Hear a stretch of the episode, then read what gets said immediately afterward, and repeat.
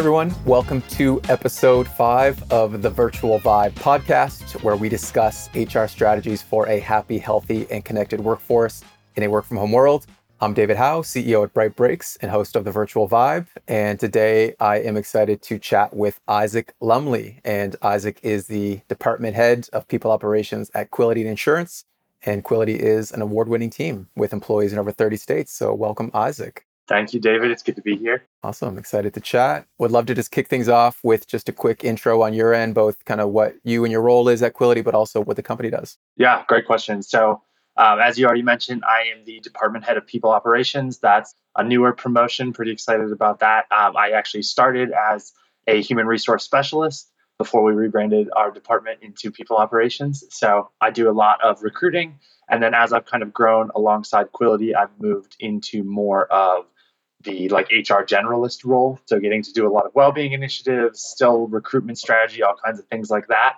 As far as Quility, I like to describe it as kind of a late stage startup, right? So we're we're still relatively small. We're hovering right around 200 employees, but have been kind of long standing, right? So you know, essentially three years ago, big merger between two separate entities merged together, formed Quility. I was brought on board about a year after that. So getting to see that growth and be a part of that growth has been really really fun. And as far as the industry like you said Quility insurance we're um, an insurance brokerage so we work in the insurtech field.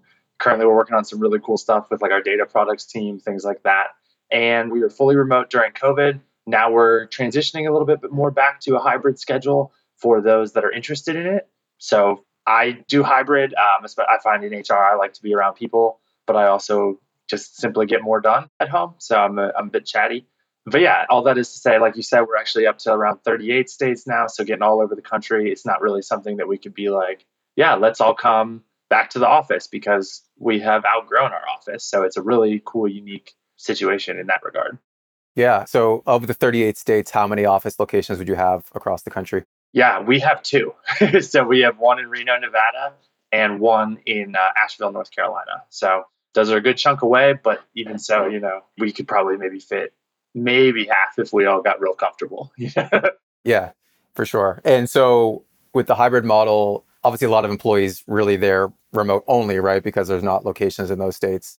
Is for the team that's in say Asheville, is there any sort of like structure to the hybrid nature? Or is it more like flexible? Um, it's fully flexible. Some teams, you know, it depends on, you know, sometimes if it's a certain like performance improvement plan or something like that, maybe need more supervision. But honestly, that's an outlier for the most part. Like I go in whenever I am able to, just like I like to be around people. Like to, if there's an event going on there or something like that, it's nice for me to get there. It fills my cup. But if I'm on interviews all day, I do a lot of phone screens. If I'm doing that all day, it's just better for me to be at home so I don't have to worry about laughing in the middle of the office or something like that or being loud.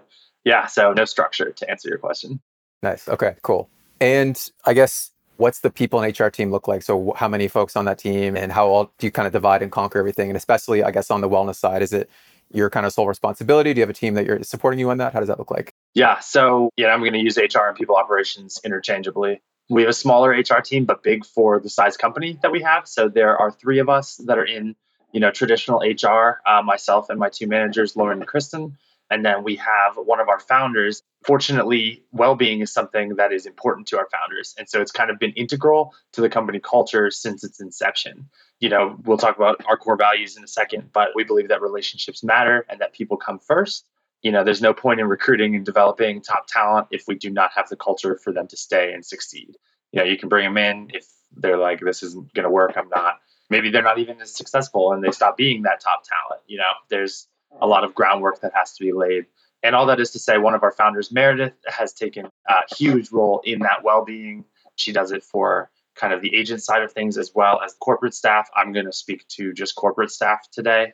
But yeah, so I would say about four of us. But, you know, with culture and well being, it's not just one person, it's got to be everybody or as many as you can get on board. So I would say there's a team of us that do some kind of background administration, but really it comes down to you know some people leaders on their individual teams and also just the people we hire and how they interact with each other it's definitely a trend i'm seeing on the interviews that i'm doing where somebody whether it's a ceo whether it's a founder whether it's somebody you know at the top of the organization like having the internal value of wellness as being like a really important driver of the entire company sharing that value. So I'm not surprised to hear that that's Meredith in your case. So I guess, yeah, you touched on the values, like, you know, feel free to dive further into those and, and why is creating a culture of wellness important at, at Quility? And we, we just said, you know, Meredith is, is really driving some of that, but why is she driving that? And why does that trickle down to the rest of the, the organization?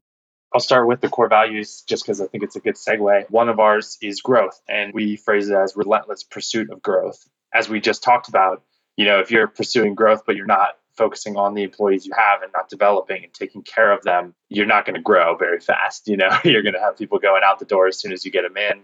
And so it's all about kind of that balance. But again, back to our first one, you know, this is the most important one. And this is what, you know, Meredith will say the same thing as far as people come first people will go on and do their own thing without a company, but a company will not exist without the people in it. And so taking care of them, making sure that they're okay outside of work so that they can do their best work at work. It sounds pretty simple at face value. It's a larger thing. You know, everybody's an individual. That's one of the things I love about my job is that, you know, it is never the same thing because I deal with people and every single person's unique and individual.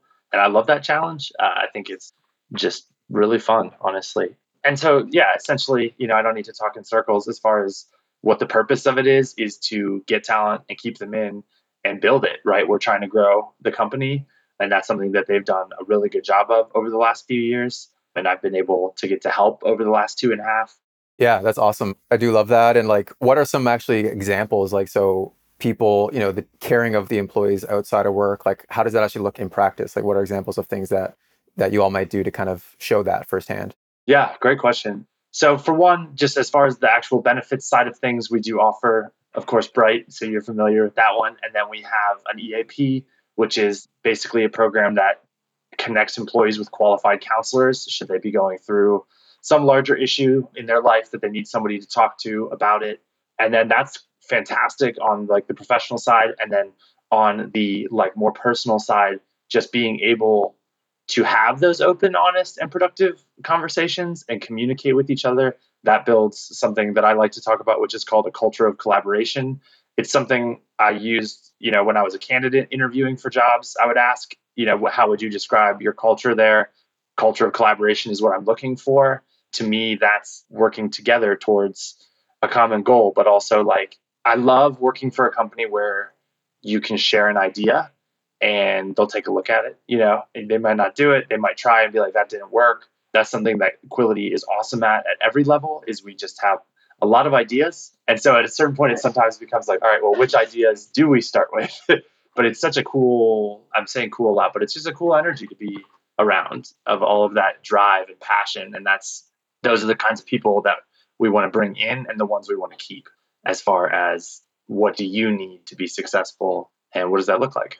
Yeah, no, I love that. Like, and I guess I love getting tactical. So let's say somebody has an idea. Is that like being shared in like in chats with the company? Is it going like direct to their managers? Like in practice, how does that actually look? Where, hey, I have a cool idea. I'm going to share this, and actually, sometimes I'm guessing these things actually get implemented, right? Which is probably pretty fulfilling for the person that shares it. Yeah, definitely. Honestly, for both of those things, we really encourage at least weekly meetings with your manager.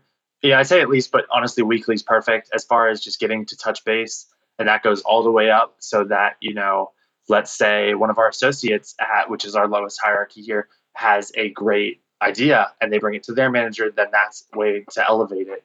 And it also is just a way to make sure that you are getting that collaboration right? Like you know we really want to shy away from a team.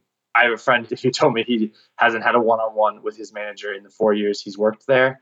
And that to me is just mind-blowing because i de- you know that's really difficult to, to measure growth and develop employees and things like that. And uh, I don't think it's incredible for retention as far as giving people that platform, though, just to chat about what they're going through or, hey, I need some support here. I'm really struggling personally. It's making me a little distracted at work. Whatever it is, having that weekly moment set aside makes it a little bit easier for that employee to just share versus having to like, oh well, I have to seek out my manager and I have to type out an email and to set up a meeting it just yeah making it accessible is a big tool i think yeah like the structure of having it regularly i can totally see that and like also just having those weekly touch points is going to build the relationships, right? Like versus if I don't see my manager for a quarter, it's like, you know, where are they? Who are they? So having the weekly touch points, that's one of my, you know, one of my coworkers is is really big on like how to structure the one-on-ones and what to do about them. And and for us, we think about it as like building trust and having those opportunities. If we've built trust successfully, those are great opportunities for someone to open up and share things that otherwise might not be heard. And I think it's a really good example of, you know, wellness obviously isn't just a always a fitness app that you might offer the team. There's all the it's built into the culture of how you know the team operates. So you touched on on like the initiatives aspect. Like, is there anything else to expand on there in terms of some of the initiatives that you've run as a team with success, and obviously specifically around around wellness? Yeah. So as far as the initiatives that I have specifically run myself, there's been three main ones. All have been challenges centered around Bright, actually kind of kicked it off. We were able to offer, this was about a year and a half ago, I'd say. We were one of the first, like, kind of internal challenges that Bright had run. And because of that, Heather and I got to really work through some of the details like, what does this look like? How do we build this out? What are we trying to do here? And we were able to get a lot of like leadership and just like people on board. And we were actually able to get like a day off work approved as the grand prize, which was a ton of fun just to be able to really promote that. And like, you know, you want to steer away from prizes sometimes. You want to reward like kind of the effects of it, but that was a really great way to get it started. And we had a ton of success with it. We had great participation, and a lot of people shared that they really enjoyed it. We gave extra points. So we, we did something cool where you can get a point for joining the class, and then you can also get a point for joining the class with another coworker. So we were able to really, I think Bright categories as social minutes. That was the coolest metric for me from there. I just like this is like culture. Sometimes different team members are like on opposite time zones. You know, it just is something. There's a lot of downsides to remote work. There's so many upsides as well. That to me is one of them is getting to have those like face to face communications. Like David, you and I are in different countries right now. That's awesome to me. You know. yes, it is so cool. And yeah, like there obviously are challenges with remote work, but so many benefits, and clearly employees want it. It's something that gives them a lot of flexibility. And so you mentioned Heather. So Heather, for those that don't know, she's our customer success lead at, at Bright Breaks, and she works with you know champions like Isaac who have the program and, and offer it to their teams. And I asked Heather, I you know she knows we were chatting today, and I said like, hey, what should I chat with Isaac about? And she said what you were going to touch on, which is how does he get the executive you know buy-in? How does he get leadership to buy into these wellness initiatives? Because that's something I think a lot of companies struggle with. Like for some of those execs, it's just kind of checking a box or it's a secondary thought what I think you've done well and what I've heard is really getting that exec team to buy in and really not only just support it, but actually take part in these things. So, can you unpack that for us? How does that work and what's worked for you? Yeah, absolutely. So, it kind of speaks to a few different points I've already made. As far as one, it really is going to depend on the company and the person and the executive that you're pitching it to, right? So, even within Quility, if I'm pitching these to different chiefs, I have like a different talking points for each one it doesn't have to be super hyper individualized, but also just know what's important to that person, uh, what's important to their role. But yeah, the success of any program, in my mind, has to do with executive buy in. My personal advice is to show the ways that well being, health, and security play into cost saving metrics like retention, increased output.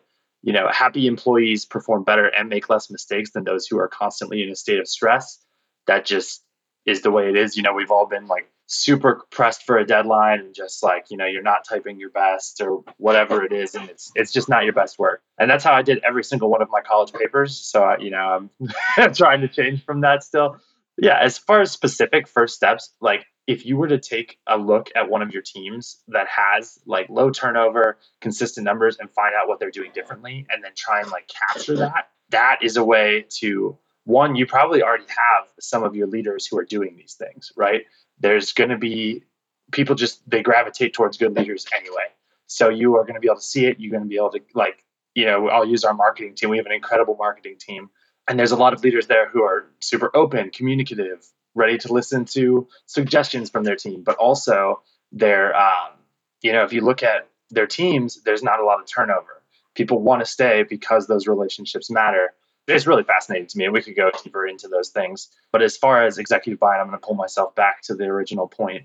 Yeah some chiefs look at numbers you know? Like if you're i'm fortunate to work with an executive team that's really interested in employee well-being and a lot of these are pretty face value for them like yeah this would be good because our employees would be happier they'd stick around that's it Some I'm like, we can do this, we can save our money here, we can, you know, for the cost of setting up this quiz or challenge and offering a day off of work, we can boost this engagement here, things like that. So the metrics are one of the questions um, I know we had prepared to discuss was measuring the success of the initiatives. And that's super interesting. I was, while I was writing it out, I wrote out like seven more additional questions of like, yeah, what does that look like? You know, do we create a happiness score, and measure changes in that, or participation rate, turnover before and after the initiative? And again, that goes back to what I was saying. It it really just depends on your company. Like you kind of have to know the culture you're working with because it's your community. You know, it's not there's not a one size fits all answer. And that's, you know, one of the things I liked about running the internal challenges that I was able to do as a well-being initiative was that it made it a little bit easier to make I, I talk about accessibility a lot. That's just important to me, uh, important to my field also. but just, you know, we can have people all over the country join these classes at whatever time works for them. You know, there's on demand ones now. They all have an equal shot at entering the challenge, winning the prize, things like that. That was one of the things that Heather and I were looking like how do we make it fair across everybody? Like want to make sure people can access it even if, you know, you just broke your leg and you can't do any of the stretching ones or you know, you're going through whatever and you don't want to do this specific type. There's options, it's available you know, if I was to narrow that down, just like come up with what you want to do, who you want to do it for, and then honestly, a lot of it flows from that as far as like what you need to do for it after that. Like if you know the needs, you can kind of see how to get it to go about them. And then it's a little bit easier to prove to, you know, executives or whoever your leadership team might be why this tool is effective or how it could generate value for the company, things like that. Does that answer your question? I kind of ran with that one. Yeah, no, this is great. And like there's so much to dig into, right? And you know, just a couple points. One on the PTO day, I think that's awesome. And I, I, I know we have recommended that to many customers, right? Because it does really get people engaged. And you touched on the connection piece and obviously being in 38 states, it's not easy for everyone to connect all the time. So actually what we found is connecting over like a challenge and having everyone kind of collaborate and come together to try to achieve this thing. Like it gets everyone, you know, having a lot of fun and working towards something obviously everyone's going to really value. And then the other thing, like it sounds like before even you know implementing a program whether it's a bright breaks or something else part of your case is like showing the research or the statistics out there to say hey here's the benefits of you know whether it's retention or I'm sure talent attraction and all these things in wellness and like i don't know if you recall the exact studies but is that kind of the approach you took into getting buy-in right away saying hey here's the top research on why wellness initiatives matter and is that kind of what won over some people? Because I know for many HR leaders, getting buy-in can happen, but then you have to go to the CFO maybe in some cases and get the financial support, right? Which can be tricky because the CFO might not be so apt towards wellness and it's more of a numbers game. So is that kind of what happened in practice? Yeah, honestly. And I can point to a few specific studies. Something that I like to do is I try to be very thorough with my research on things like this. So I love to you know, research opposite sides of an argument. You know, I find the truth will often be in the middle. And I'm a very avid reader. So I've read all kinds of autobiographies and just books about business and well being and things like that. And one that I'm reading right now is by Laszlo Bock, who was the chief people officer over at Google. So he just has some really fun ideas. I'm not going to get too far into the weeds and turn this into a book club, but it's really interesting to see. And that's kind of where I was talking about. It depends on your company, is like the things he suggests for Google are maybe not going to work for every other company. There's things you can distill from it though, like there's all kinds of things, but we don't have 25,000 employees. So it just doesn't work the same way. And that's really fascinating to me. As far as I'm going to talk specifically to CFO buy in, that one is, you know, I honestly think it's not too bad after you have other buy in. Then if you can convert things to numbers, you know, that's where it gets a little intricate and sometimes uh, creative as far as what well-being how do you put a score on that how do you show that to me is one of the fun challenges but also if you can show numbers like listen here's how much we spend hiring a new person versus developing someone we have development is something i count as part of well-being there's all kinds of things that we've been doing here at quility as far as developing you know whether it's a lunch and learn or getting our department heads or our directors together at that level and just making kind of a meeting with skills directed towards them and their level and their kind of leadership journey that we found a lot of success with. And that's, you know, it is unique. You describe the effects in a different way for the senior director of human resources or for our CFO. To me, that's kind of a fun part is getting to translate it. But yeah, it really is just about, like you said, CFO wants numbers. You know, HR wants to see employee impact. How is this going to affect people's day to day lives? Is this going to be more work than it is benefit? CFO wants to know is this going to be more cost than it is return on investment? Like, kind of two sides to the same coin. Yeah, and I love that. I don't know the exact stat top of mind, but I know it's out there. The cost of you know replacing somebody right is pretty astronomically high, and we don't want it. It's not like we're we're saving one job or something. Hopefully, we hopefully it has more impact, but the number side on that is quite astonishing, right? And that sounds like a like a strong case to make. I know we didn't prepare for this one necessarily, but what are some of those like top books? I'm a big reader too, and I'm sure I'm sure our audience like I love having actionable things to take away with, but like you mentioned the CPO at Google. Are there any other maybe top two or three books that have had the most impact on you? And I see all the books behind you, of course. So yeah, I'm like, let me just my embarrassing stack. I uh, I'm working on getting a new bookshelf. It's tough because I so I read the books and I'll take away like one or two things, and I'm like, ooh, I could apply that and things like that. And it's so an interesting one I read recently. Um, that's a very popular one, but I read it. I was recruiting for a project management role. Uh, we were looking for a Scrum master, and so I read the Scrum book by uh, Sutherland and it was really interesting just a way of like you know project management but breaking it down into you know it's got a fun cover here too. I won't it's not an endorsement but um nice and bright so it jumped out at me from the shelf. You know and that's all about like separating tasks into little tiny bites and that's honestly a little bit of what i was talking about earlier as far as like what are you trying to do? How are you going to get there? You know if you're trying to just improve your employees quality of life what are the biggest struggles they have right now. You know, you can survey people to death, but a lot of this information, I'm sure, is in front of you in some way or another, even if it's surveying managers. Like, what complaints do you get the most of? Or, you know, you don't necessarily have to send it to everybody. But yeah, the one by Laszlo Bock is called Work Rules, which uh, I got right before I started my HR journey, and it was it just because I thought the title was funny. Honestly, it's like Work Rules exclamation point. but yeah, there's a lot of cool stuff in there, and there's it's really interesting to see how he goes all the way back and talks about the founders of Google and how what they built it, and you know, there's so much of like right time, right place, and so much of like, wow, that didn't work at all. Let's pull the plug on that and try something different. Or what did we learn from that? What did we learn from this? And so much of that is actually I'll segue back to those development conversations we have, like getting your department heads together, getting your directors together, whatever your senior whatever your leadership levels are at your company, being able to create a situation where, let's say, one of our leaders made a mistake and they're comfortable being vulnerable and sharing, like, hey, I did this, I thought it was going to be awesome. And it had this effect, you know, then not only is that leader learning from their mistakes, but potentially other people are as well, which, you know, again, this is one of those things it's really hard to put a number on that value, but I definitely say that there is value in that. Yeah. And again, kind of even like tying it back to the idea of employees feeling comfortable sharing ideas and bringing things forward. Like it, again, you're you can see that by what you're talking about. That's built into the DNA because if leaders are sharing amongst other managers, you know, things that might be a little vulnerable, that that kind of sets the example at the manager level. That's a good thing for everyone.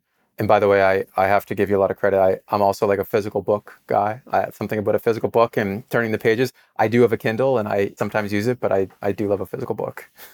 I do love my Kindle also. It's really nice, you know, if I'm trying to read at night or something like that, it's got the dark mode and that I love. Or just, you know, not traveling with six books in a backpack is is uh, cannot be understated. But yeah, I love the look of having a bookshelf. So makes me feel smart. So I love a bookshelf too. And that's I lived in California for about six months and I moved to a friend's house and showed up with two bags. One bag was my clothes, one bag was my books. And he was like, What are you doing? Why don't you have a Kindle? So that was actually when I started shifting to a Kindle because traveling with a bag of books wasn't really economical or wasn't wasn't feasible. So is there any tools that you've leaned on that are that we haven't mentioned that might be worth mentioning that you've used to kind of support the culture? Yeah. So we've already spoke about it. One of the tools that I leverage is of course Bright. Speak about that all the time on this call. But yeah, just super fun. Love the accessibility of it. We personally use, not personally, professionally, we use Microsoft Teams as our kind of internal, you know, some companies use Slack. I know there's a bunch out there. That is something I leverage a lot. Just being able to create, you know, marketing will help me create like some fun flyers or, you know, our company is very competitive. So we love leaderboards as far as who is winning right now, who can I compete with. It's a ton of fun. I'm very competitive as well. So I'm not trying to say anything there but that is something that I definitely leverage as far as, you know, let's communicate about it right here. Let's have a team. And something that was pretty cool that we tried out and it's kind of kind of fallen by the wayside, but we're exploring ways to kind of boost it back up. But about a year ago, I basically took like the most active person in each department and uh, asked them if they were interested in being a bright ambassador for me, which basically was just a well-being ambassador, just like here are some ideas that I have that would be so great. You know, I can reach out to each department individually, or you could maybe just bring this up on your team. Like, hey, I'm doing this at this time. If anybody wants to join me, you know, here's the link, whatever it is, things like that. So that was a ton of fun. And some members of your team actually jumped on a call with members of my team and just got to shoot off perspectives and things like that. And that was really cool. I think, you know, so much of remote work can be it can feel so isolated and siloed and things like that getting to bring two full teams together i was like i don't even know what this would look like on site you know what i mean this is such a different thing to have two teams meeting almost as equals on opposite sides of their computer screen and just like it was it was really cool and i enjoyed that and we had a lot of really cool things come out of that as far as just conversations about well-being and people are like hey i think we should try this out. And I was like, does anybody have any ideas of fun memes I could make? And then people were sending memes for me. And I was like, these are so much better than what I would have made. It was just cool. Yeah. Yeah. It's kind of like a well-being committee of sorts, right? Maybe not formally called that, but having different ideas from different departments and and not taking a lot of pressure off you, like having those ideas come in and, and feedback. That's again like having conversations with companies that we've seen build a successful culture of wellness. That seems to be a key theme is getting a lot of different people involved and it's not all on HR shoulders to kind of manage these things, getting folks from different departments for different ideas and feedback. Well, and it's kind of what we said earlier, right? Like culture isn't one person. So I could be like, we're going to do it this way, everybody do this. And, you know, I would maybe enjoy it. or, you know, maybe a few people who are wired like me would enjoy it. But if you really want to get that like diversity of thought and like what is going to help everybody or what's just going to be a way to bring people together, I think there's only one way to do that, and it is to open it up to a little bit more, get more feedback, bounce your ideas off of people. And like I said, with this one, I was able to pull data and just who is already using the tool, why are you using it? What do you get out of it? And that's kind of what I was talking about earlier with, you know, you probably have these managers already who are investing in well-being and team growth and development. If you can leverage them in some way of training them or having them train others and just really build that like take the things that are pros and positives in your company and blow them up right like let's share that the last tool i wrote down was the support of incredible team members so that's something i cannot understand like i want to make sure i keep calling attention to that is that we have such an awesome executive team as far as just like this is something they care about. You know my managers are deeply invested in this. They were super excited to partner with bright. I was just brought on board at the same time as bright pretty much. So it feels like very you know i've kind of been working with Bright the entire time I've been working with this company. So it's all a very like symbiotic thing in my mind. And yeah, I just want to make sure I'm shouting out the team because the team, the company, the culture, it's it's not one person. It's it's everybody. So it's really cool to work for a company like that and get to do things that hopefully facilitate that and grow it. That's a great a great lesson a great great advice. And I feel like we could probably talk all day, but in kind of closing, I guess, as a final question, like what what advice or recommendations would you have for those that listening that that kind of want to start developing their strategy around wellness or a wellness based culture? You know, I guess specifically as, as best you can around a remote workforce. And one thing we didn't touch on was those differences between how to do this stuff for remote versus on site. But I think you answered a lot of that through some of the initiatives you run. It's kind of, it sounds like it's all the same. But yeah, closing kind of any advice or lessons or things you want to share for others listening that might help them. Yeah, absolutely. So, as far as the on site versus remote teams, I'd love to chat about that. This is an ongoing question for sure. So, it's, you know, tools like Bright, we talked about accessibility, making that it's the same for whether I'm taking this from the office or in my home, that's the same. But another priority for our team is making new hires and remote employees consistently feel like they are part of the team. So, that's kind of what I was talking about earlier. But when we start our new hires, they each get the opportunity to meet with one of our founders, Meredith, who I spoke about earlier. She's awesome. We discuss company goals, mission statement, and our core values. The real key is keeping it an ongoing process. So, like different things can help with this, such as like providing a budget for teams to meet up quarterly, employee appreciation gift stipends, an emphasis on open communication towards a common goal, things like this. Like it's all great. You know, let's say during an onboarding call, I'm like, Quility's awesome. We do this and this and this. And then you never hear about it for the five years you're with us. You know, that's not going to work. So that like really consistency, honestly, is the key for so many things, but especially this as far as, you know, I want you to feel like you're a part of a team. I don't want you to feel like you work in Minnesota and you have three video calls a day or something like that. You know, I want you to feel closer to those people and, and we want you to feel that way. And there can be really cool outcomes of that of feeling a part of a team versus feeling like you're on your own. But yeah, as far as like I honestly jumped ahead a little bit. So my advice for that is take a look at one of your teams that is doing well. Why are they doing well? Can it be replicated? Would it work for other teams? Do they have interest in training other managers? Things like that. I mean, leverage the tools that you have as well as new ones. You know, there's a lot of good already happening. We don't have to reinvent the wheel. Something that's really important to me is not creating extra work for people in the name of like well-being or development. Like I don't want you to have to go to a, a brand new six-step process to be able to show that you're grateful for someone. You know, it should be ideally easy for you to click and be like, I'm so thankful for this person because, you know, it's about removing barriers in my mind.